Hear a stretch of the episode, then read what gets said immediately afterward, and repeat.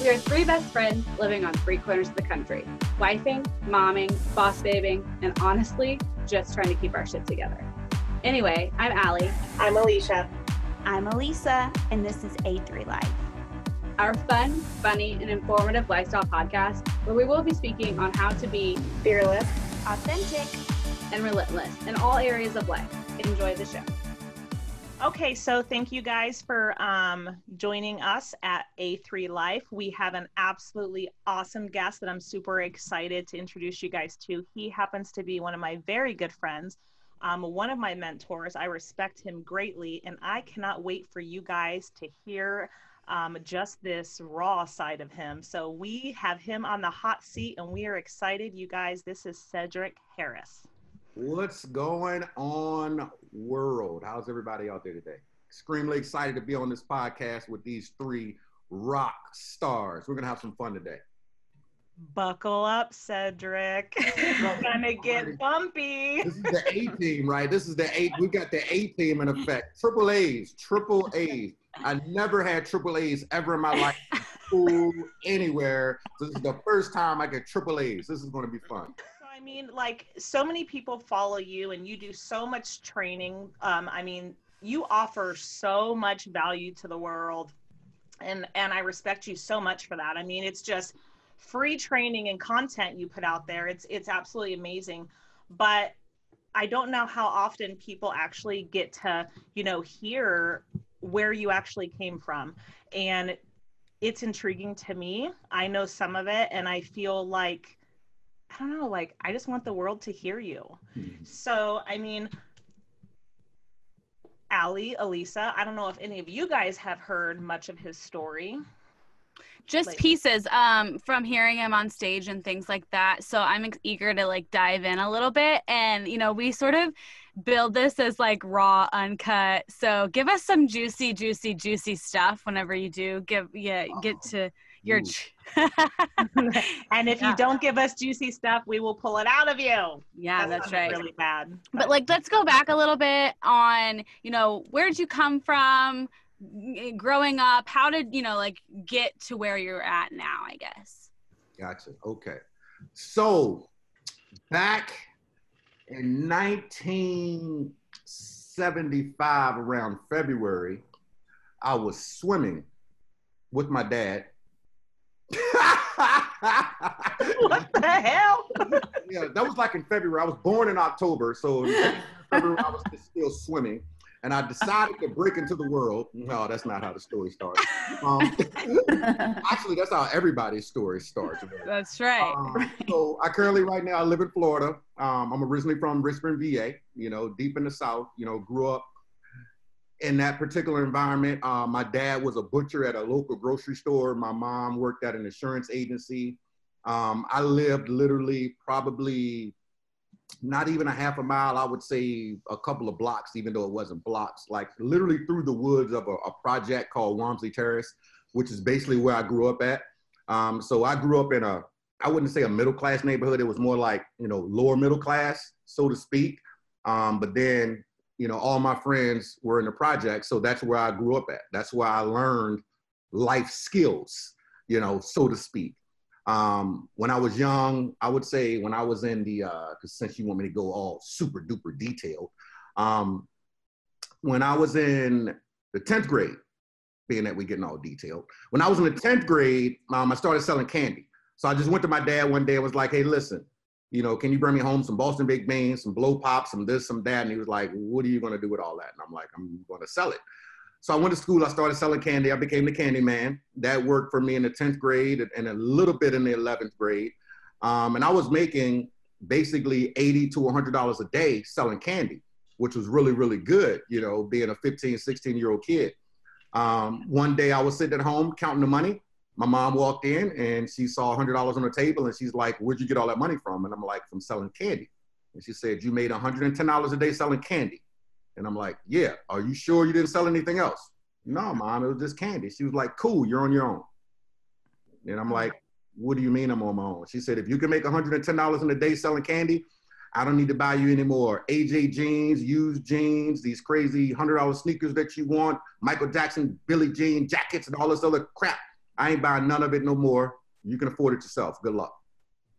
Wow. Introduction into entrepreneurship. I was Yeah, but that's a heck of an entrepreneurship like way to start. Like what a great idea.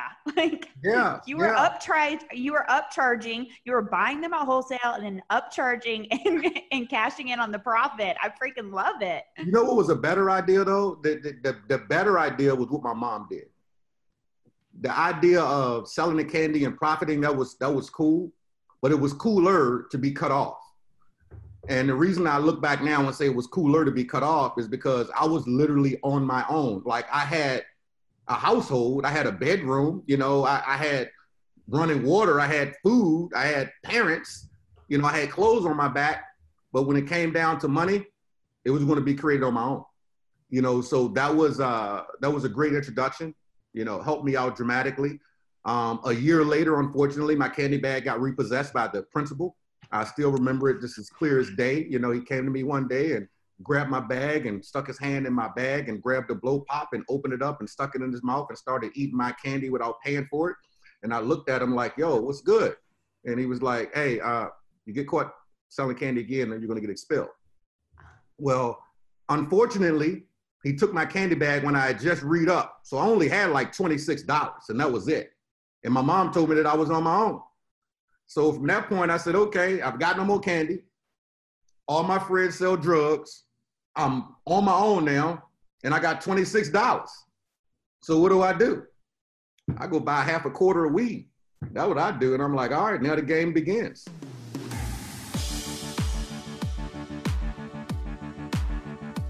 So I bought a half a quarter of weed. Remember, y'all wanted the details. Yeah, I bought, right. I bought a half a quarter of weed. I, I took that $25 and broke it up into five dimes, you know, made a little bit of money, flipped it again, flipped it again, flipped it again. And then I realized that there was no real money in weed because I was smoking the product like Smokey from Friday. I was just gonna ask. I'm like, Yeah, did you have a hard time not smoking it? Yeah, smoking yeah, there was, there was no money in weed. It's like, oh, you make 20 $30, then you smoke a couple of joints and it's gone. It's like, what's the purpose? So uh, I went and got into some big boy stuff, you know, and, and, and invested in some white powder and uh, graduated, you know, and uh, worked my way up. But for me, how I was raised, I couldn't go and do the same stuff that all my friends were doing, meaning they were shopping every two, three days. And I couldn't do it because I was still undercover with mine, you know, and I didn't want my mom and dad to know. So indirectly, that allowed me to be a bigger dope dealer, so to speak, just because I couldn't go out and spend all my money. So I just kept reinvesting, reinvesting, reinvesting, reinvesting, reinvesting till, you know, I was like next to the man at that at that point for a little short period of time until uh something drastic changed. it, it is always something drastic that that tends to change in your life that sends you down a, a different direction. So for me, um, I got put out of school. So I got put out of all Richmond public schools for being caught with weed. And they put me in a school for kids that get put out of school. So imagine that. It was basically 60 of us, and it was a school full of hoodlums. They called it Educare, which was the it was a school full of hoodlums. It was crazy. It was the funnest time ever because all of us got put out of school. You know, so uh, we were all in the school together, and and basically I developed more connections while I was at that school.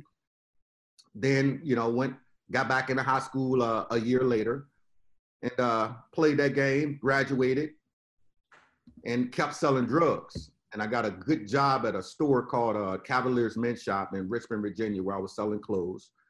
And uh, they gave me a full-time job when I graduated from high school. I had a forty thousand dollar a year job in 1993, which at that time, you know, which was a lot of money. At least I thought it was anyway. But I was still on the streets, you know. And then one day, I ran a stop sign and it changed my life. The stop sign said stop, and I didn't stop, and I kept rolling. And I rolled through a stop sign, and the cops were behind me, and I had an ounce of coke under the seat, and I had a, a 380 under the seat as well, and I had an extra clip to my gun. So uh, when they searched the car, they found the gun, they found the coke, they found the money, they found everything, locked me up, went to jail, um, bonded out a couple days later, and realized that uh, my life was getting ready to change dramatically. You know, so six months later, I had to step foot in front of the judge and uh, get my fate.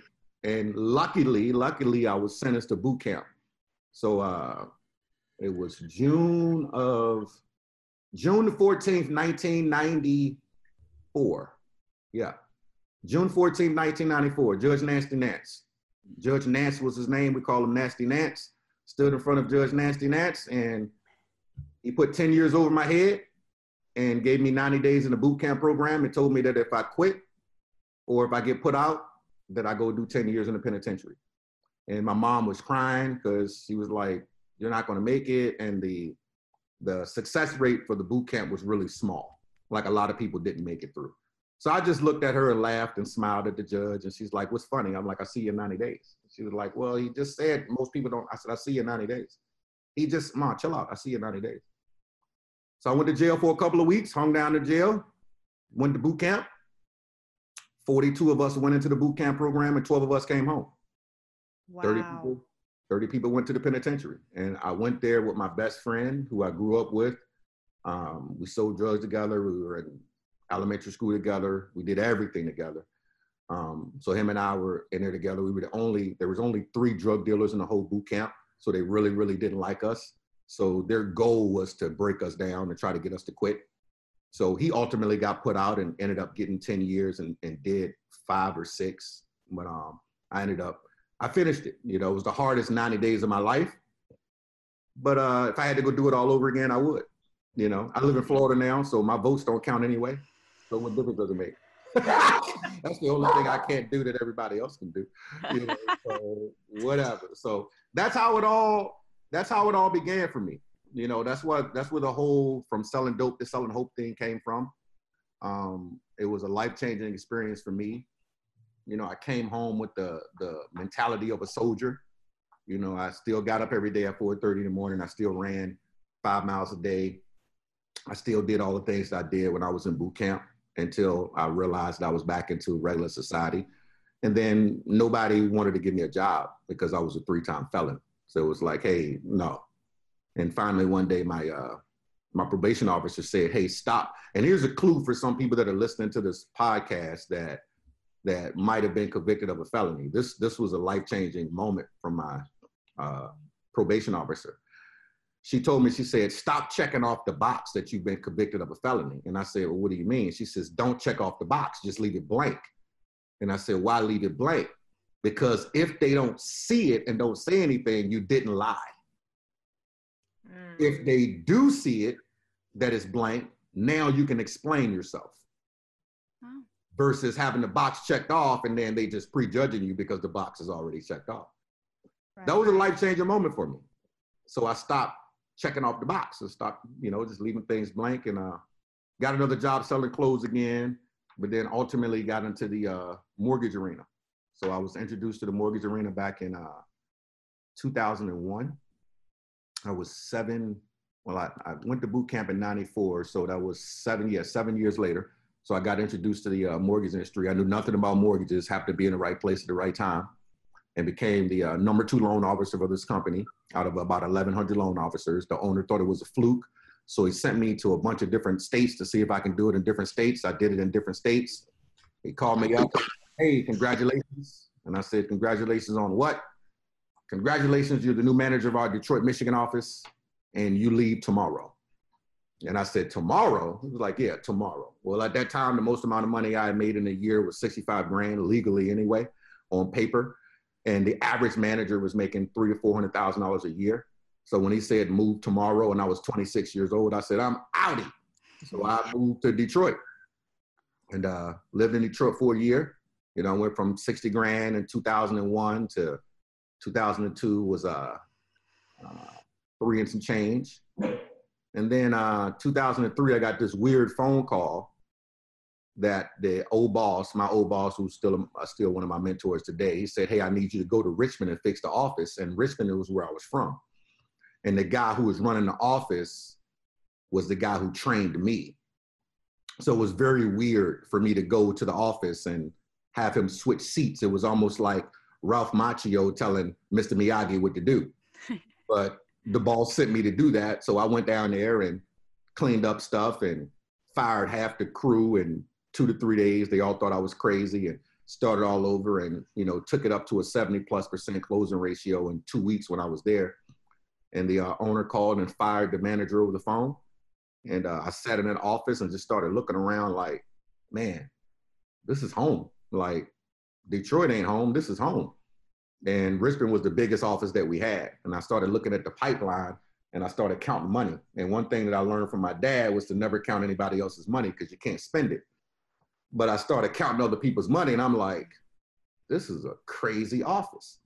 And the boss called and said, Hey, I was thinking. And I said, Let me finish the sentence. You want me to move back home? And he was like, Yeah. I said, Say no more. Done. So I moved back home, and that was 2003. And that year I made $2.1 million. I was 27 years old, and I thought the sky was going to part. Like you couldn't tell me nothing. You know, I went from 60 grand to 300 grand to 2.1 million. And, and I remember calling the bank because uh, I, I had a lot of street tendencies and I still, I still do. um, I had a lot of street tendencies. So, you know, I, I had my money in one place, you know, outside of that one particular place in different areas. But I remember calling the bank one day and the checking account, you know, an automated system like, your bank account balance is 1 million, 100,000. I'm like, oh my goodness, like I freaking had a conniption. You know, went to the mall and just lost my mind. You know, I mean, I bought everything I could buy. I mean, I figured there were seven days in the week, so I must need seven cars. So I went bought seven cars and freaking all the jewelry I could think of and freaking big old house and just started shining. You know, started shining and, and, and living, and then they moved me to Florida to run the company. Question for you: When you got out of boot camp, did you ever slip and fall back? I mean, absolutely. Like, just absolutely. You know, I'm the I'm I'm like 50 Cent. You know, I remember 50 Cent said at one time because 50 Cent went to a boot camp program too, and they was interviewing him one day, and they said, "Hey, did you did you go straight after you got out of boot camp?" He was like, "Yeah, I never got caught again. I, never got, I never got caught again." So for me, you become the top five people you spend the most time with. So I mean, when I came home, my intentions were good. Um, I got a job, but it wasn't really paying no no real money. Um, but I had to do that for probation efforts. And then uh, I slipped back in the game. I got back in the game. I was just very, very, very smart with it. I was more ghost-like with it from power. I was just not out there in the street. I was just I wasn't out there anymore. Before I was hand to hand you know so when i did it before when i came back around i just i didn't touch anything but i didn't do it that long but yeah i, I relapsed i i, I I was I got back in the game. Because I would I would tend to think like that's got to be really hard, you know, being young and then you have that taste of money and you know what I mean? And so then you come out of that and I, I imagine that's got to be really hard when that's put in front of you again, not to be like, mm, maybe just yeah it was, it was it was it was very hard. I mean when you're making 300 400 bucks a week when you were used to making that every two hours and all your boys are still doing crazy things you know buying cars buying jewelry you know and you're you know you're still young but you see stuff you know and all you really cared about was you know sex drugs rock and roll and clothes that's all you cared about when you were 17, 18, 19 years old. So some of that stuff was taken away from me. So I ended up, you know, reverting back, reverting back to it. I was just smarter with it. That's all. So then I just think you were, it was comfortable. Like you knew what to do and you figured it out. And I think we, I think we all fall in to naturally like what's easy for us and you saw the market and you understood the market i mean whatever it was you you got that and you're like you know, I have the clientele, or at least I know the people. I know how to help, and I know how to help people find what they want, and I see an opportunity to make money here. I mean, I I think it's just truly entrepreneurship on a different level. that's that's that's all it is. And one of the things I tell everybody, anybody that has a similar background to me that are in network marketing, I tell them all dope dealing is is network marketing. I'm like, most people tend to overthink this stuff so much. It's like, okay, you buy a product. Yeah, okay. I mean, if you break down the product and sell the product, it's the same thing, right? Well, yeah, okay. Well, what you want to build a team? Yeah. So those people get some product, and then you get a piece of their product sales. It's it's the same thing. It's it. There is no difference. The only difference is, is that you're not running from the police now. Right. That's the difference. You know what I mean? Right. And, and, and I mean, you can even tell people you sell white powder. You might be selling weight loss, and like, what do you sell? I sell white powder. I mean, they don't know, whatever. You know, but it's it's a distribution model. That's that's all it is. So that's why I know that there's certain people that come from my background that are pretty successful in this game that understand that it's just it's all distribution. Everything's about distribution. It's true. Yeah, for sure. It- well, it sounds like you always had like that that entrepreneur bone and like interest, and you know, growing up where you came from, is that where you saw yourself as a business owner or in business, or I mean, like, eh, you know, kind of like what did you want to be when you were growing up, or did you have any sight set on anything? Actually, what's so funny, when I was in the fifth grade, I grew up on the water. I love fishing. I grew up on the water, and the only people that I ever saw fishing every Saturday and every Sunday were people that did not look like me. So when I was in the fifth grade, they say, Hey, what do you want to be when you grow up? And I walked across the stage and said, I want to be the very first TV black fisherman. That's what I wanted to be. I wanted to be the Tiger Woods of Bass Pro. That's that's all I wanted to be. And I, I grew up fishing, but there was no money in fishing. You know, there was there was money selling cocaine. So I saw myself as an entrepreneur in, in that game. And as I graduated from the, the candy to the weed, you know, to the coke, um, I just realized that I was a full blown entrepreneur anyway. All the people that were around me were entrepreneurs, and every job I had was involved selling something. You know, and I always kind of I always made my way to the top in certain jobs that I had that were selling something. So I just knew that I was a sales guy. So I knew I could convince people to do stuff, and and uh, I had no problem with transferring how I felt about something to somebody else to get them to make a buying decision. So I just focused more on perfecting that and, and making it more professional. Awesome. So was there was there a certain like thing that um you know because you kind of slipped back into you know the old old way a little bit was there a certain thing that just made you stop and say okay like i'm i'm done i'm gonna like pursue this in a in a legal way As much as I wanted to say there there was there was there was this defining moment, there really wasn't some crazy defining moment. Mm-hmm. I think a lot of it just came down to I gradually got into the legal game. You know, I didn't wake up one day and say, this happened to this person or this happened to me or blah, blah, blah. I got to get out of it. Like that didn't, that didn't happen. That happens for a lot of people. That has happened for some of my friends, but I'm not going to sit here and lie and say something drastic happened to me and, and I just woke up and say, okay, today's the day, no more dope dealing. Nah, that, that didn't happen. I mean, because I stopped and I, I got on again, and I stopped and I got like when when when money got tight, I reverted back to what I knew. I mean, it, it was what it was. It, it, I mean, the clientele was always there. I've always had the friends that were in the game, so it was, hey, money is funny. You got to do what you got to do.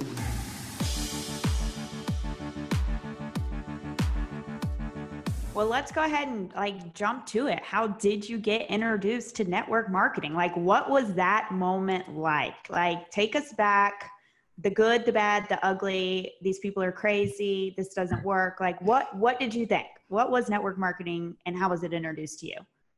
So, network marketing. I was twenty. I was twenty or twenty-one. I believe I was twenty-one um, when I first got introduced to it. So it was three years after my little hiatus, and um, I was working at a, a food company called American Frozen Foods, where we sold six months worth of worth of meat in a two thousand dollar freezer at one time. And we had a telemarketing department that set up these leads and blah blah blah. And I became their top sales rep, so they made me the manager. So I had like seven reps that would go out there and, and sell product. And a friend of mine named Todd, never forget it, Todd went out and sold uh, service to a guy by the name of Manley. And Todd came back and said, Hey, I sold the service. This guy named Manley, he was telling me this thing about Excel communications where you can make money in network marketing. I told him it's not my thing, but I think it's something that you might like. So I looked at it.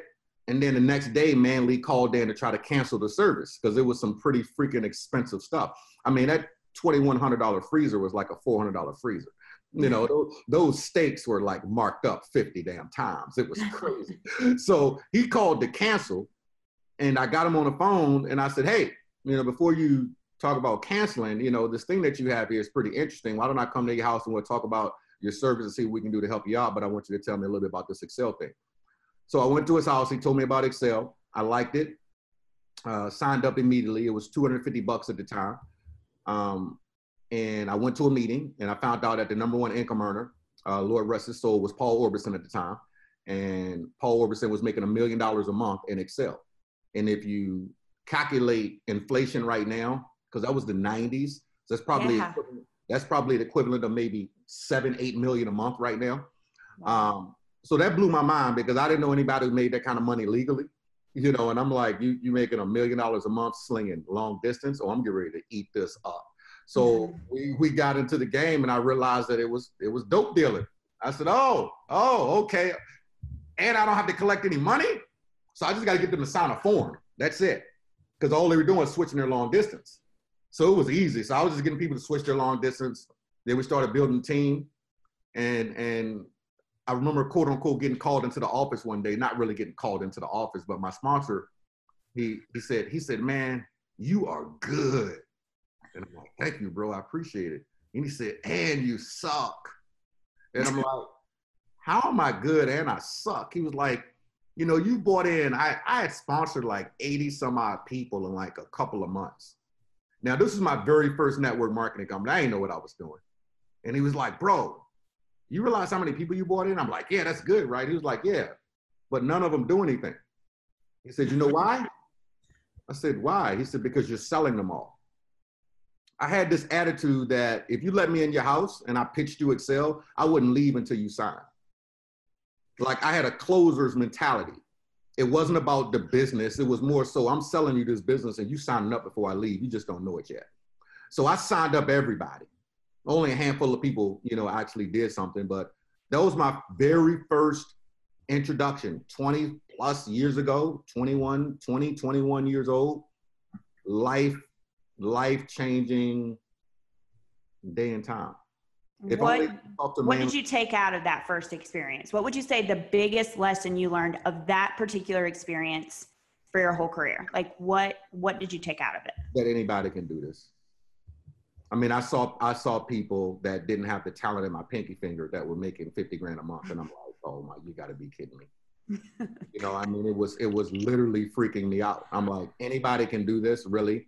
And then the fact that they didn't check my background that came in handy. I'm like, oh, it doesn't matter. They didn't care. Yeah, I'm like, oh, you don't care if I'm from jail or from Yale? Oh, I can do this. Okay, cool. It's on.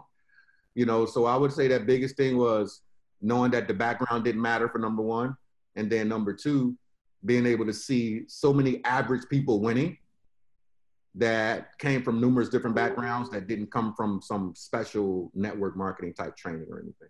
Right. And when we talk about equal opportunity, you know, we hear that a lot. And this truly, definitely is. This is an equal opportunity. Like you said, it, they didn't care where you came from. It didn't matter what kind of education, what kind of background. It really was an equal opportunity. So I think that was a great first lesson, I would say, out of network marketing. It was huge. It was, So take us, I guess, a little bit to the next, this that second half from you were where we left your like where you how you got to where you're at today. We were at you making two point one million dollars as a 27 year old, 26 year old. 27 year old, yeah, 27 wow. years old, 2003. You thought the sky was going to part, everything was great. I get the phone call to come to Florida um, to kind of go fishing from the, the old boss man. So I came to Florida and he said, Hey, I was thinking maybe you should move. And I'm like, Move for what? It's like, You should move to Florida and just become the president of the company. And the year prior, I had paid $116,000 to the state for state taxes in Virginia. And I knew that Florida was a, a, a state with no state taxes. 80 degree weather and water everywhere. And I'm a fisherman. And I'm like, man, you ain't got to convince me. I just gave the government all this bread and it's 80 degrees and there's water everywhere. Florida, here I come. You know, so So I came here. That was 2004. I was light skinned. Things changed, as you can tell. yes. oh, working on your tan. it was cool. It was cool. Um, so that was that was 2004. Uh, became uh, VP of marketing, VP of sales for the company. You know, had 1,100 loan officers, 28 different states. The mortgage game was still moving, and then all of a sudden things started slowing down, mm-hmm. and they started slowing down dramatically, and they started getting scary you know? So uh, we were still making good money but a lot of my managers were they went from 50 60 70 grand a month down to 10 15 20 grand a month. Then some of them went from 20 grand a month down to 5 6 grand a month. You know they went from maseratis and lamborghinis and hummers to hiding the cars and and and freaking out and all sorts of crazy stuff happening. And then uh, the boss man came in and was like hey we got to start shutting down offices so i had to go around and start shutting down offices because the company was bleeding and uh, it started to become depressing. You know, so we shut down a bunch of offices. We went from 1,100 loan officers and 28 offices down to about 60 some odd loan officers and five offices. And uh, I never forget, I went on vacation. It was 2004. It was the end of 2004. I, I've never been on vacation. No, it was the end of 2005. I had never been on vacation ever since 2001, since since getting in the mortgage industry. So I went on vacation and I, I went to, uh, where was I at? I was in the Bahamas and I'm laying on the beach for like a week and a half or whatever, just enjoying life. And I look around and I'm like, man, these people make 50, 60, 80, 100 grand a year and they take a week or two off.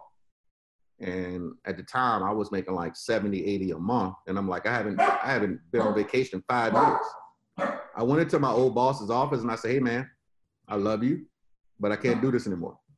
And it's like, what are you talking about? I'm like, I, I, I gotta go. I gotta go home. I can't do this anymore.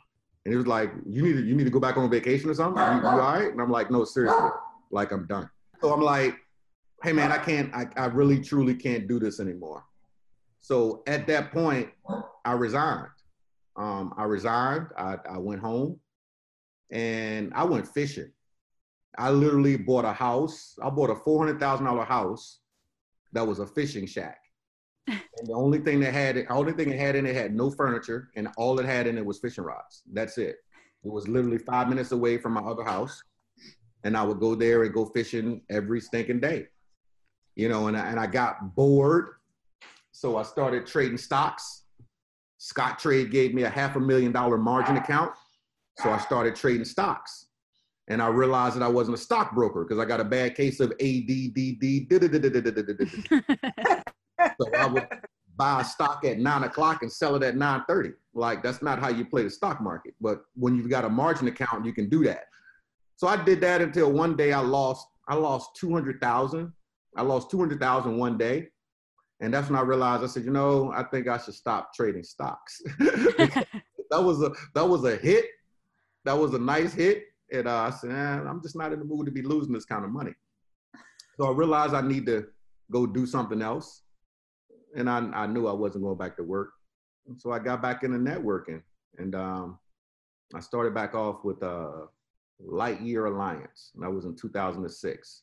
So I would say about six to seven months after quote unquote retiring out of the, the mortgage industry, because I went back a couple of months later and that lasted for two weeks. Then I said, okay, that's it. I can't do it, whatever.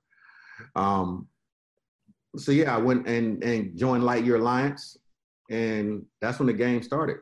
That's when it all came back around. The whole, that's when you really, that's when the story gets interesting. That's when we really start to open up Pandora's box. Oh, because boy. I started to realize some things about the industry. And I said, okay, let's let's change the game and have some fun. So that's how I got back. That's how I ended up coming back. So 2006, and then full time since then. Full time since then, you said? Yep. Yep, full time since then. So, you know, first run in the 90s, I would say a year and a half. Excel sold out. Um, and then we went over to ACN, but the culture wasn't the same. So I just totally got out the industry, started focus on direct sales.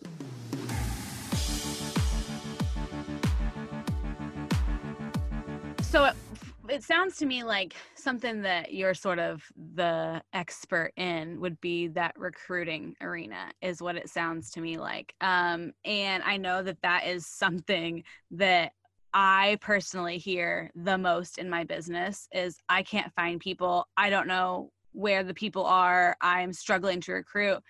But in our industry, that's a necessity. So, right.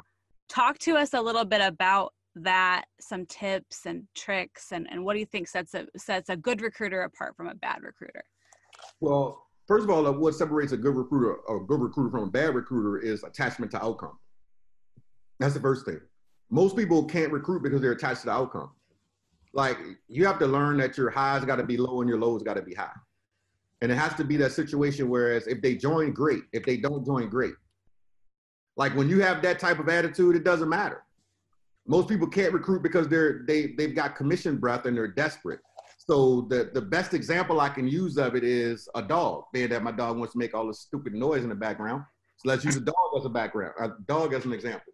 If you show a dog that you're scared of him or her, the dog will bite you. The dog will bark. If you literally show a dog you're afraid, they will bark. They will try to attack you. If you show a dog that you're not afraid, nine times out of 10, they won't attack you because they can sense fear, they can smell it. Humans are no different.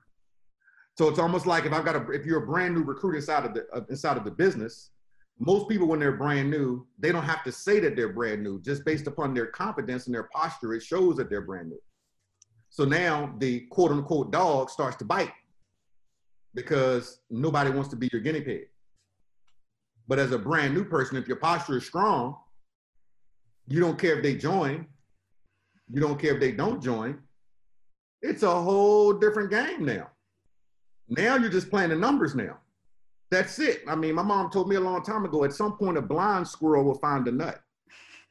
A blind squirrel will find a nut. So if that's the case, if you if you look in a room with certain network marketing leaders, for an example, and you look around and you say, man, this person doesn't have the talent in my pinky finger.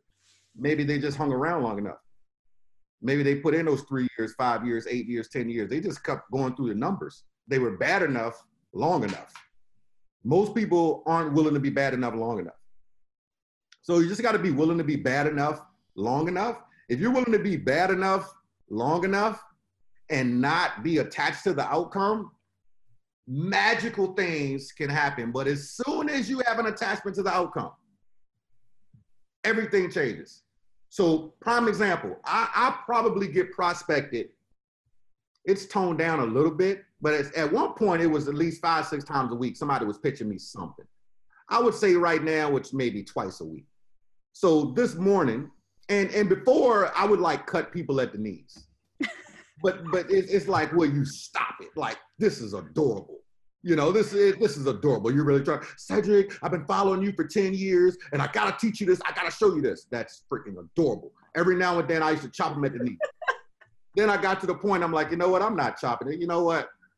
I'm doing a I'm doing a video about facing your fears, or you know, recruiting outside of your your local market and recruiting up and then people inbox me because they want to try to recruit up okay already i get it so i have a conversation with them but i won't join it but the interesting thing i get this call this morning from a friend of mine i've been known for 13 14 years and uh, she was telling me about opportunity because we're friends you know I, I let her do her little thing because we're friends you know, because I, I, know that we don't own any of these companies. So I don't know what's going to happen in three years, five years, or 10 years. So I'm, we'll, we'll be friends. I mean, I know you, you, you're drinking the Kool-Aid right now and I get it, but it's all good. But she was, she was, she was on me so hard. Can you at least just, just take, just take a position, say Just take a position. And I'm like, no, nobody's to know. I promise you, nobody's to know. And I'm like, yes, everybody will know. She's like, no, no, no, nobody will know. And I said, I don't think you understand. People in network marketing get paid to talk. It's the code word for snitch. So you want me to lock in a position, the whole world's gonna know. No, no, no. Yes, they will. And I'm not interested. I'm really not interested. But her posture was came across as she needed me. Yeah.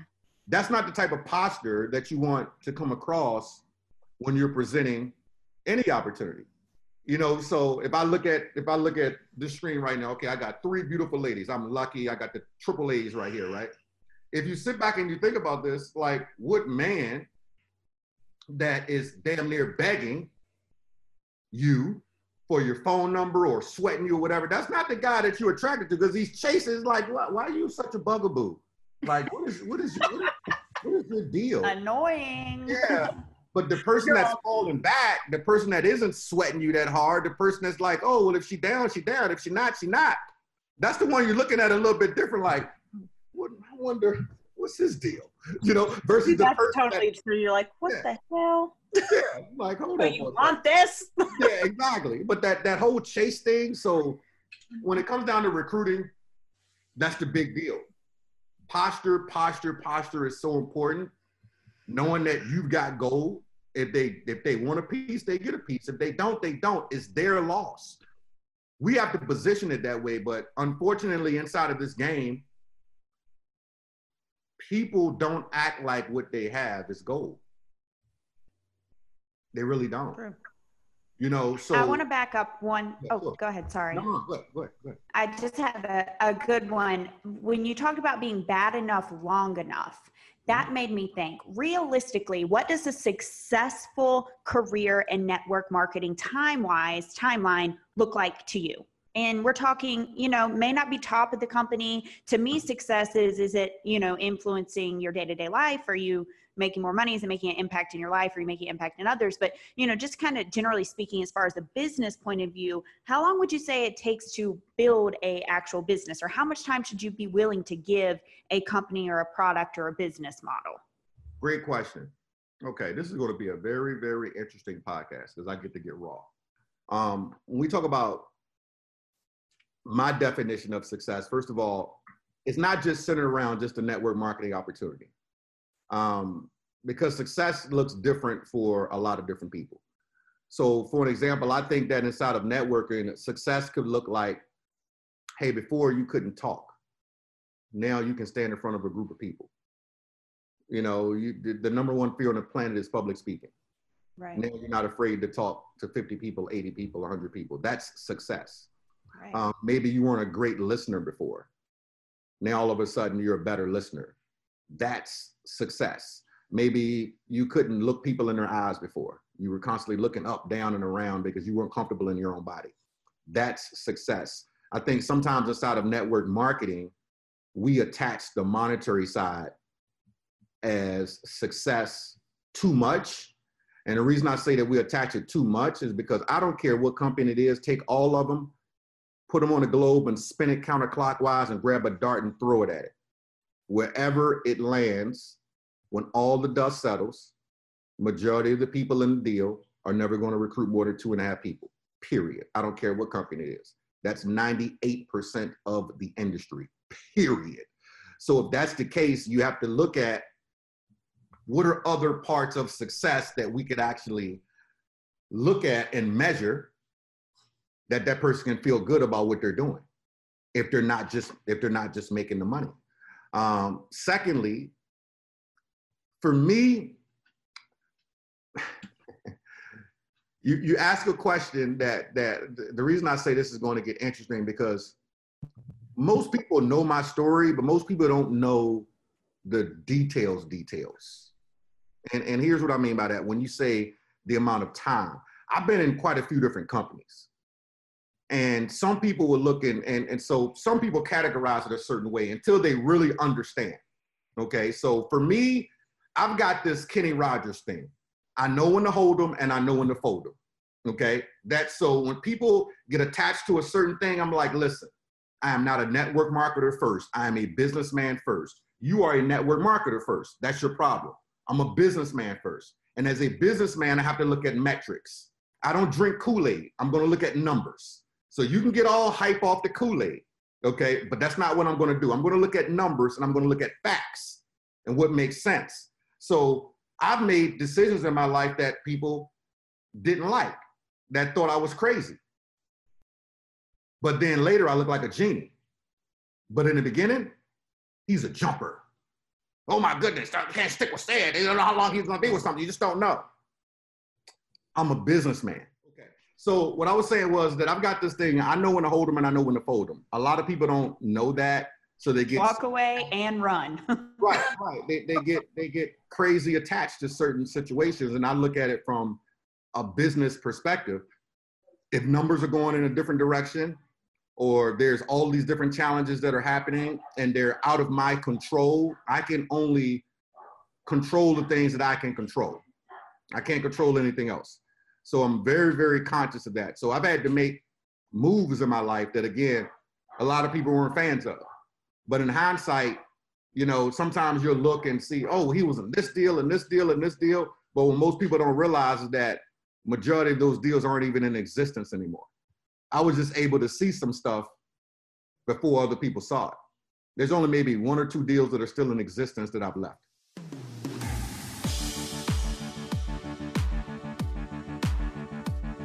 I mean, what are some key things that make you say, mm and you just run? You know what I mean? Like, like yeah. What are run now items? yeah. Give us, give us the get the hell Not out walk there. away. item. Run. Run now items. I was in a situation where um, owners owners were sleeping in the organization. Problem. Problem. Um, big problem. I've seen situations where drugs look to each his own. Everybody do their thing, but I know the effects of certain types of drugs. So you want to smoke a spliff or something, knock yourself out. That's on your thing. Do you? But when you start popping Molly and ecstasy and sniffing cocaine and doing all that type of crazy stuff, and you're doing it with reps in the company, problem, problem. I've I've, I've seen that. Um, numerous comp plan changes shows indecisiveness and people listening to only a handful of people versus listening to the field.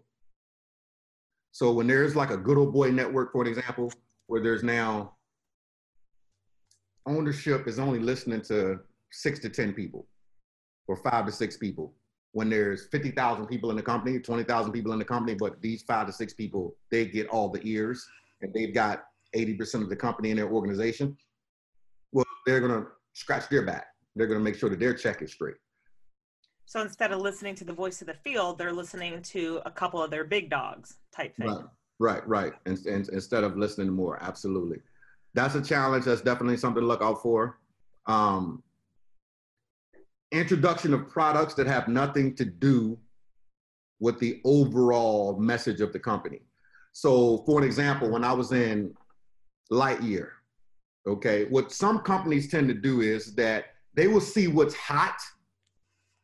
And because something is hot, now they want to shift over to that and add that to their repertoire. So, for an example, when ViSalus was really hot, when it was three for free stars and cars, and everybody was talking about the shake mix that tastes like cake mix, and it was all about BMWs, and ViSalus was doing 50, 60 million dollars a month. They were the talk of the town. What did other network marketing companies start doing? Adding shakes. They thought it was a shake thing to the Yeah. point that I saw ACN, which was a communications company, add shakes. Then I saw 5LINX, that was a communication company, add coffee and add shakes. And I'm like, you guys, you guys have lost your way. Because I've seen this.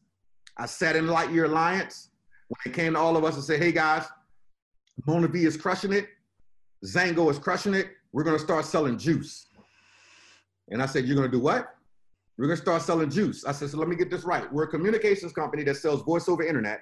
So I'm gonna talk to somebody about cutting their phone bill in half. And by the way, I've got a juice that the berry grew in the Himalayan mountains that's gonna help your leg grow back, and only four people can get to it. And I got a bottle for you, and it's only 700 bucks. Get the fuck out of here. Who's buying? Like, stop it. Stop. Stop the madness. Like, stop it. Okay. And at the end of the day, that's what they did. They lost their way. So you, you, got to pay attention to the things that the things that you're selling. Do they align within the core message of the company, or are you just adding stuff because it's hot right now? Like so, CBD is hot right now. CBD is everywhere. It's it's hot. Okay, but do you shift your whole message of your company for one product line when you built 50 million a month or 80 million a month or 100 million a month or 20 million a month and had nothing to do with that product line? So I'm this big gigantic fan of pigs get fat and hogs get slaughtered. So let's get fat.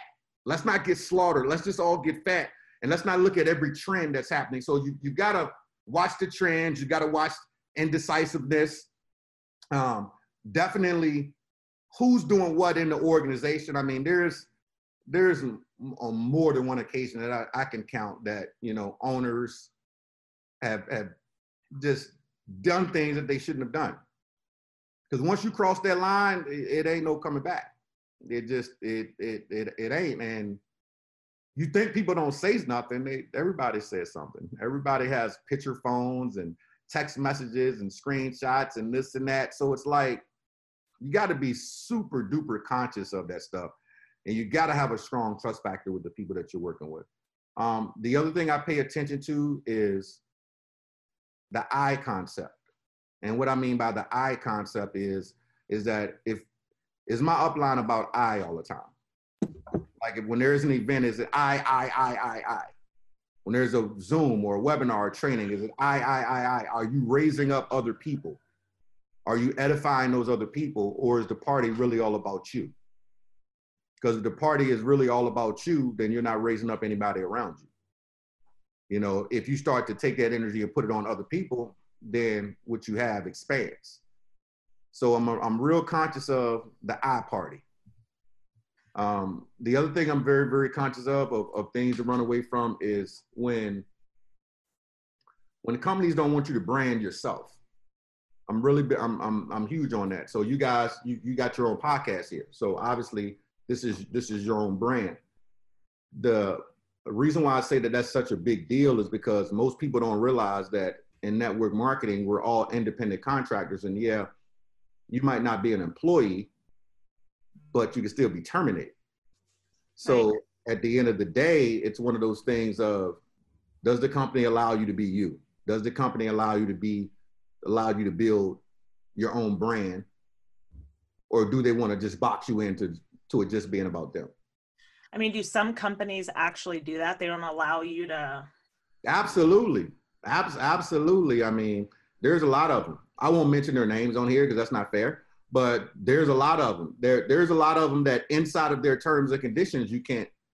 No, you're not branding yourself. You're not going to post this on Facebook. You can't say this. You can't say that. I mean, it's it's it's it's crazy. It's like the Ten Commandments. I'm like, did you actually read that before you freaking check that box off? Because most people don't don't no. read the I agree box only less than 5% of the entire network marketing industry as a whole reads the terms and conditions. Less than 5%. So that means that everybody listening to this podcast, if you're inside of network marketing, less than 5% of all the people in any organization that you have, it doesn't matter what company it is, it doesn't matter what country it is, less than 5% of them have read the terms and conditions. They have no idea. And let's just be honest, even less than that understand them. mm-hmm. Very true. Very true. Because it's all it's all written in what legalese. Yeah, and talk circles. Yep, yep. So those are the things that I'm very, very conscious of. And when I see those types of things happening around me, because I'm confident in myself and I'm not married to the deal, it if I start seeing stupid stuff, I just don't hang around for the for the explosion. It's almost like if you know that you're on the Titanic, don't be the band that's on the ship. Another song. No, dude, the boat is halfway underwater. Get your ass off the ship, man. There's freaking life rafts over there. Like, that's the deal. So just don't be the band. Don't be the band. And I've seen that that people have just they've got so much faith, but they're the band, man. They're just the, the it's halfway underwater, dude. Like at some point you got to call a spade a spade. Right. You know, so but some people some people don't get it.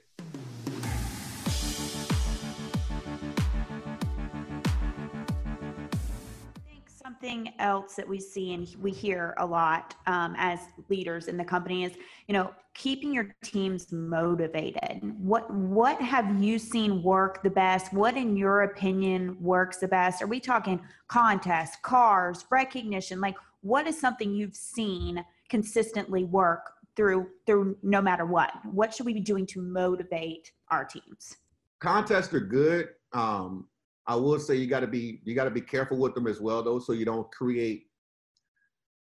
So I've learned the hard way through contests that if you run too many contests, you will end up with a contest dependent team that they won't do anything until there's a contest because they know that you're going to release one. So if you're typical with it, okay, this time a month, this is when I'm gonna do a contest. This time a month, I'm this is when I'm gonna do a contest. Blah blah blah. if people know your routine, they're not going to do anything until that time. And it's going to create animosity because you're going to start to think you could have did that at the beginning of the month and you just did that for just 300 bucks or 500. It's going to make you upset. So you got to be you got to be careful with that. I would say the biggest thing is praise. The biggest thing to keep your team motivated is praise. And it's the little things. It's not, oh my goodness, Johnny just made $10,000. That's fine. Mary just did her first three way. Praise that. Johnny just did his first presentation in front of a room. Praise that. Those little calls out of the blue, those little calls out of the blue, not a 10 minute conversation. So it's, it's something like, you know, Mary just made her first commission and you're five levels up from Mary and she never talks to you. She looks at you as a god and you pick up the phone and you call up Mary. Hey, Mary, it's Sid. How you doing? Cedric? Cedric? Really? Yeah. Hey, listen, I was just giving you a call to let you know, great job. I saw you just got your first commission. Keep up the great work. I just want to let you know I'm proud of you. Keep it going. I got to run. Have a good day. That right there goes 10,000 miles because somebody noticed. Somebody cared. So, what are the little things? The praise inside of the Facebook group, the remembering their important days. I could tell you something that one of my one of my mentors taught me a while back. I was in a company and I sponsored like 103, 104 people in like 24 hours. And he called me and he said, "Stop." And I never in my life had a sponsor tell me to stop recruiting. And I said, "Stop! What are you talking about?" He was like, "Said you sponsored over 100 people in a day. Stop."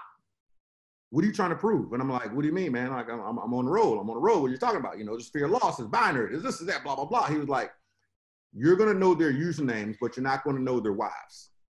You're not going to know the husbands. You're not going to know the dogs. You're not going to know the anniversaries, the birth dates, the kids, the things that are important to them. All you're going to know is their username. That went a long way with me because people want to know that you actually care. So those birthdays that pop up on Facebook, don't be like everybody else on Facebook. Because when it pops up on Facebook, what does everybody do? Inbox or go to their wall. Happy birthday. You know, to the point that people's moms are doing that. Like your if your mom post on your Facebook wall happy birthday and she doesn't call you, your mom really doesn't like you. like labor was horrible. Like it was horrible. Like uh, happy birthday on Facebook. Like she doesn't even send you a text message. Like she doesn't like you. You know. But what I'm to make a phone call on that. You called somebody on their birthday. You called them on their anniversary. Those little things like that go ten thousand miles.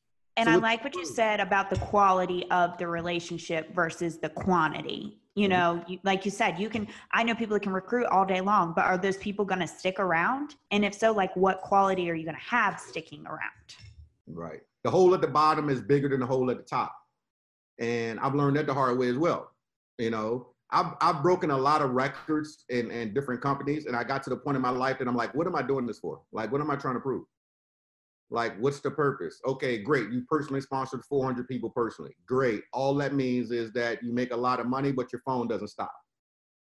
Versus you looking and saying, well, hold on for a second. I'm not going to get religious here, but last time I checked, every religion that was created came from 12 disciples. From 12 disciples, everything else blew up. So I'm like, hmm, interesting.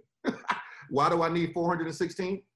Why do I need 2,000 front line? Why do I need 5,000 front line? It's all about the quality, just like you said you know so having the quality having the relationships, just like you three ladies have because once you develop that strong relationship you can't break that you can't break it and then it comes down to now i can share stuff with you that has nothing to do with business now we can have you know girl talk conversations or boy talk conversations or whatever because once you get to a certain level anyway you're not going to be a sponsor anymore like i tell people all the time i'm like i'm not a sponsor anymore um, oprah I'm a sponsor. I am a psychiatrist. I am a therapist. I am a recruiter. I am a product creator. I'm all these things all wrapped up in one because you don't know what's going to happen when you get that phone call. Yeah. You don't know what's going on inside of that person's life that you thought that it was about, they had a product issue. and as you had the conversation, you found out it was a boyfriend issue or a girlfriend issue or a kid issue or you know, a suicidal issue or something. And now you've got to become a whole different person and be a real person. Yeah. You know, so really, really praising the little things. Um, and then also, at least I would say awards.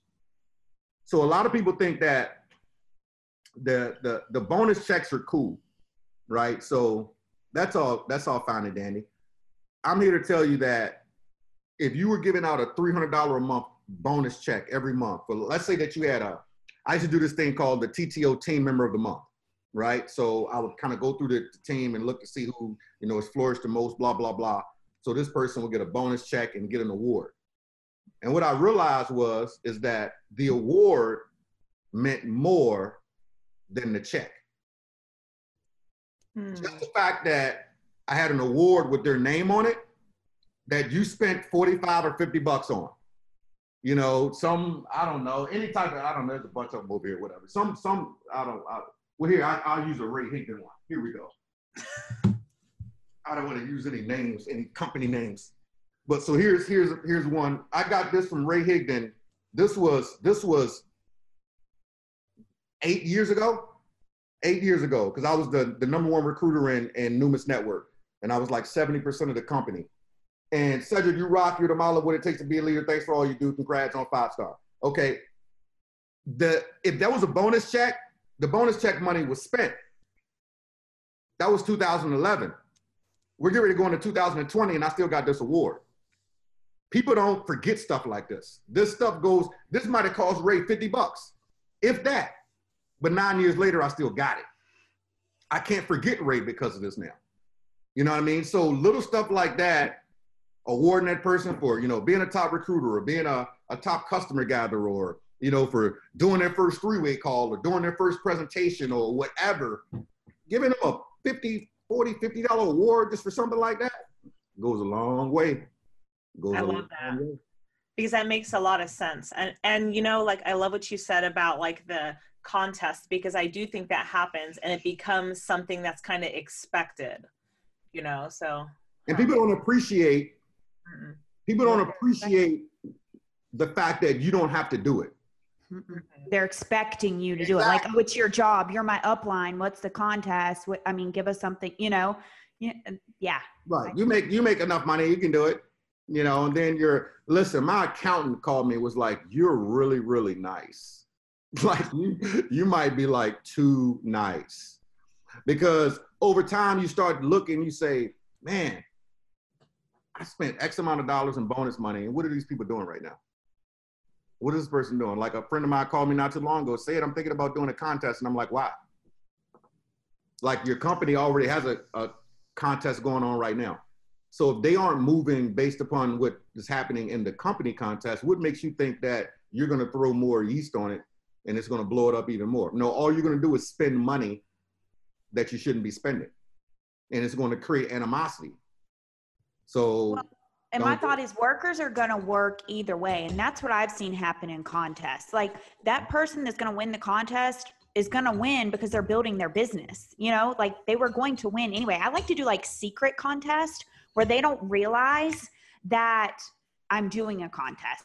You know, like they're not vying for a contest. It's like I'm watching and they don't know because that's who you're going to see the real workers and who's going to be working anyway. I kind of like that concept too. Exactly, exactly. And as as well as putting together contests that little people can win.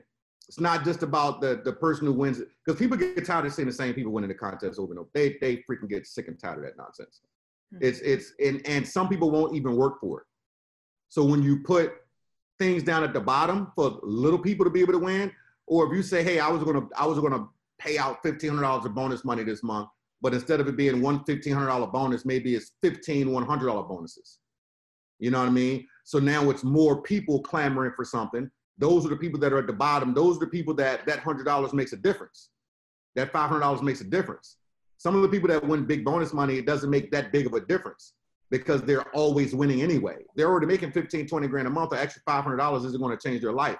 But the person who's making two grand a month or a grand a month, if they get an extra hundred dollars, if they get an extra 200 bucks, it does change their life.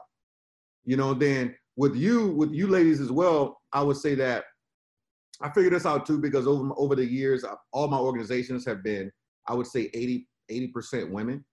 You, you've got to pay attention to what women like at the same time So I, I figured out that you know you ladies like purses and watches and you know cool stuff from Louis Vuitton and all these type places. So when you're doing gift certificates, you know, to a Louis Vuitton or you know a particular candle place that you know a lot of your ladies might go to or you know whether it's gucci or michael kors or you know you're looking at certain type of watches and you're like you know what? I'm going to spend 300 400 bucks a pop. What kind of what kind of nice watch can i get for 400 bucks that the ladies would love to have that they might not buy on their own?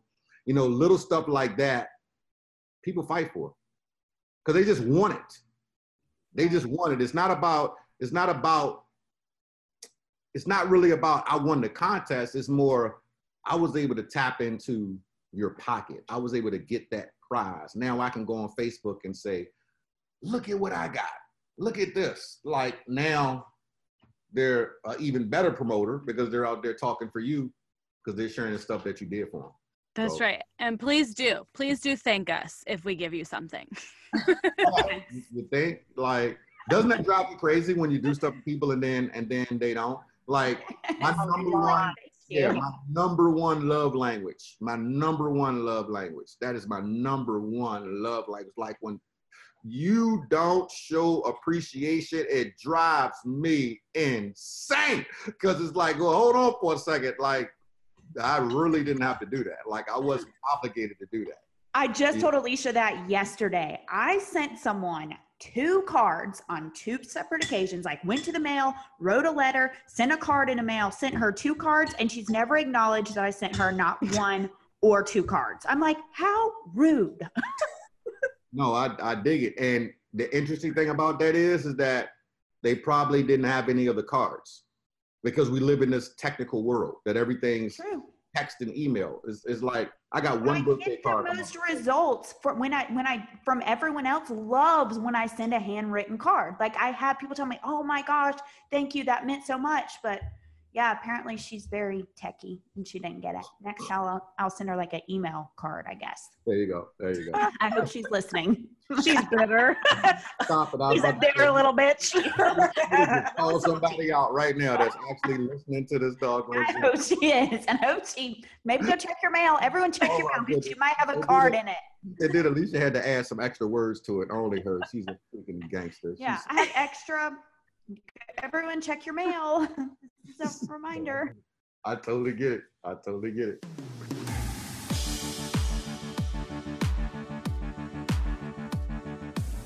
mention it, but we didn't dive into it. Okay. Culture, the importance of creating a culture, maintaining a culture, keeping people in a culture. Let's talk a little bit about culture team wise. Good question. Um, people always want to be a part of something bigger than what they are, always. So if I join your company, I'm just joining XYZ company. So if I just use Amway for an example, I'm in Amway.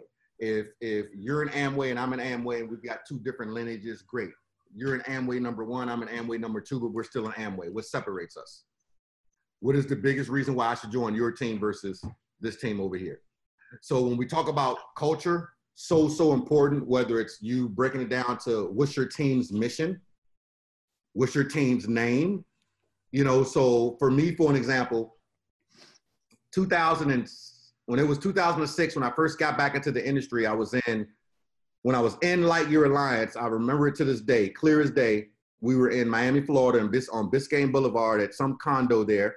We had just kind of come out of a training, and I'm like, we got to come up with a team name. Like, what is going to be our team name? There's like 50 some of us that were in the room. We're like, what's going to be? So we are just kind of throwing around, you know, different ideas. And then out of the blue, DJ Khaled's song "We Taking Over" came on. So it's like we taking over. Then T.I.'s verse came in, then Rick Ross verse, and everybody's verse started coming in, and I'm like, team takeover. We get ready to take this joint up. You know what? TTO, team, team takeover. That's that's team takeover. That's it. So 2007 made the phone call, got the trademark in place, copyright all this crap, blah blah blah. So those of y'all that keep using it, it, it it's not a good look. It actually belongs to him, so yeah, stop. It's really not a good look. Um, you, we just haven't slapped you yet. Um, it's coming. it's coming. Uh, so we created the brand and created that ever since. So even though we made some some changes in the industry as far as company wise, it was always TTO. it was that unit of TTO and what TTO was really about. So when you've got t-shirts and hats and all these different things, people were with me 10 years ago that still have TTO shirts that I see them wear. Like that goes a long way. You know, when you go into an event and like when Straight Outta Compton came out, I had I got straight out of TTO shirts made. Like we, we go to a we go to an event and there's like 400 people with straight out of TTO shirts. Well, you don't know everybody that's in your organization. But if you see them with a straight out of TTO shirt on, you know that they're, they're on your team in some way, shape, or form. So it's a beautiful thing to be able to look to the look in the crowd and recognize 400, 500 people out of 5,000. You know what I mean? And then they have a sense of pride at the same time because your team is different than somebody else's team. You know, so you've got to create that, whether it's through gear, through the culture, through parties, through events that have nothing to do with the business. If there was like, hey, this this month everybody's going on a freaking bowling trip. This is the the team bowling trip that we're doing or whatever. This is the team fishing trip or whatever. You know, whatever it is, so that it's able to create that bond. So now those people are stickier and they're representing that team, they're representing that brand. Because if anything happens to the company, they weren't stamped off on the company. You know what I mean? So it's like, oh, well, that team is over there now. That team is over there, whatever. So that's so, so, so key.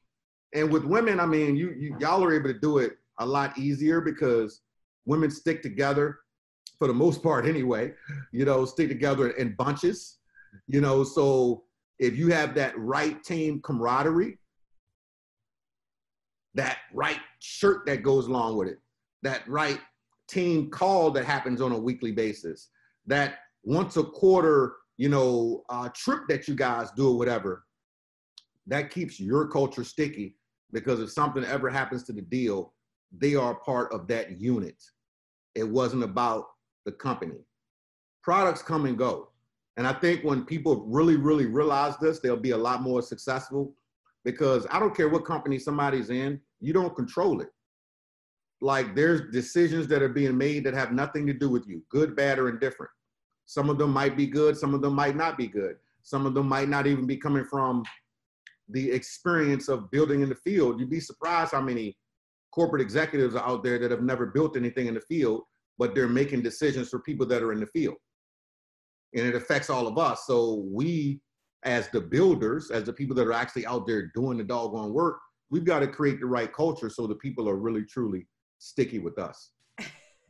Hope also, that how important would you say like company culture is? Like what is something you should or what is something you look for in a company culture before bringing your team in? What is what's important to you as far as looking at a corporate aspect?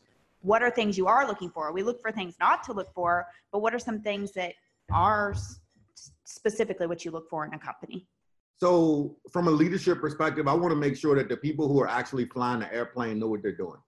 So, I always use the example of I don't care if it's American Airlines, if it's Virgin Atlantic, if it's United or Southwest. If the pilot is drunk, you're dead, period. So, when I'm looking at leadership, First thing I want to know is, do they even come from our industry or, or are they pretending? Because there's a lot of people who pretend and they get in because of the money and that's it, but they don't understand the people. And they forgot that it's a people business. It's not a, a product business, it's a people business. So I'm looking, number one, do they have experience in the industry?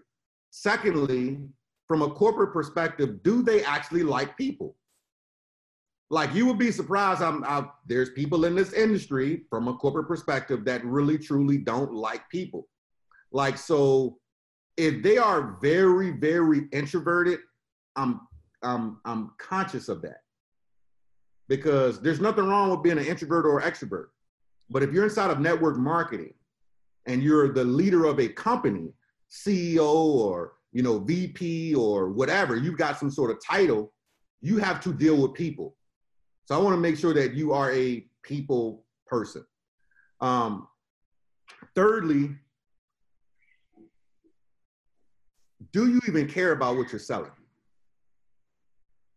Do you even care about it? Because if the people from the top don't care about it, it's going to be very, very hard for you to bleed into the people that are below. So do you care about it, or, or is it just a product that you just added? Well, I just added this. It's done. We just got to sell it because that stuff doesn't doesn't last long. Is there some sort of impact? What type of impact does that product or does that service have? And is there some sort of story that you have to go along with it? If there's no story that that that leadership has from themselves or their family or somebody that they that they're really close to, I'm leery of that as well because it's easy to delete a product or add a product if there's no story. You know, if your mom got healed off of a particular product, you you want to tell everybody about it because that's your mom. Like you can feel good about that. But if you don't care, who are you going to tell? It's, it's it's no big deal. So those are some of the, the, the key things that I definitely uh, look for. The other thing I look for is, believe it or not, when I'm sitting down with with leadership, is I look for eye contact. I'm really strong, and and this for some people it's not that big of a deal, but they say the eyes are the windows to the soul, and when somebody's looking around in circles, or they can't look at me, in most cases, and I'm not going to say in all cases, in a lot of cases there's something to hide. So it's like what is it that you're not telling me? That you can't look me directly in my eyes and make me feel the warm and fuzzy because the decision I'm getting ready to make is going to affect a lot of people. So I've got to make sure that if I'm making that big of a decision, that you and I are on the same page. So you, you got to be conscious of body language, eye contact. And before I join anything, I mean, I, I always like to sit down with the people. Like I don't, people can't just send me a link. They mm. said, this is what I just joined. Oh, great. That's awesome. Even if I like it, I'm going to get to the source. Because I've got to make sure that whoever I'm working with, that they actually are here for the right reason and they're going to be mm. around. Otherwise, they could just come in and cash in and leave. Correct. And holding the bag. And how many times have we seen that? Right. Two times, you know, so those are some of the key things I look for. Perfect. This has been awesome, ladies. I'm just like, oh, this has been so good. I'm so excited. I think we got some really good content here. Um, I'm glad. Anything? Yeah, I'm like good stories and stories and tips, and I I I love it. I think it's perfect. I have one more thing. Um, what's next? Tell us about some projects you've got going on. Where can the people find you, hear more from you, fall in love with you? what's going on with Sid? Yeah, people need to know where to find you. Here's what's next. You know, I, I figured out, especially over the last 12 to 18 months, that I feel better and I have a bigger impact when I can speak generically, kind of like what I'm doing right now, that I can talk to the masses and I don't have to talk specifically about a company. Um, so first quarter of the year, I'm doing my my very first Say It Say It event that I'm ah. really, really excited about. I've awesome. Are we invited? We're inviting ourselves. Uh, absolutely, you're invited. Absolutely. So yeah, so I'm doing that. I'm really excited about that. Um, finishing up the book from selling dope to selling hope. I've been working on that. I've been talking about it forever, but it's now time to to let it out. Um, my best friend, I lost my best friend this year at the beginning of the year, and I uh, I made my mind up that I'm dedicating the book to him. Um, came from the, the same background and I was able to get out and he unfortunately uh, was not. So I'm dedicating that to him. And I'm going to be doing a lot more generic things. So you're going to see so much more generic content. There's a reason why you haven't seen me doing as many videos on Facebook Live as normal because I'm putting together a bulk of stuff right now. Um, because I, I, I see the industry changing a little bit, well, a lot of it. And uh, I just want to kind of be in front of it from a generic perspective. So you can find me on YouTube. Just look up Say It, Say It on YouTube. You can find me on Facebook. Look up Say It, Say It on Facebook or Cedric Harris on Facebook. Um, sayitsayit.com is actually getting ready to be released here the next couple of weeks. Somebody somebody bought the domain name. Shout out to the guy who bought the domain name and held it hostage for thousands of dollars. Super duper. Wow. Yeah, he, That's he classy. name hostage. You know, I've got some rock stars in my life that bought me a nice piece of real estate for my birthday. So they bought me that piece of real estate for thousands of dollars for my birthday. So I'm very humble. because I didn't want to pay thousands of dollars for my own dog. For your own name. Somebody stole it, you know, and just held it hostage. But uh, so really excited to be releasing that blog with all that content. So yeah, so be on the lookout for more and more content. You know, We're so it's excited. content crazy. So that's the game.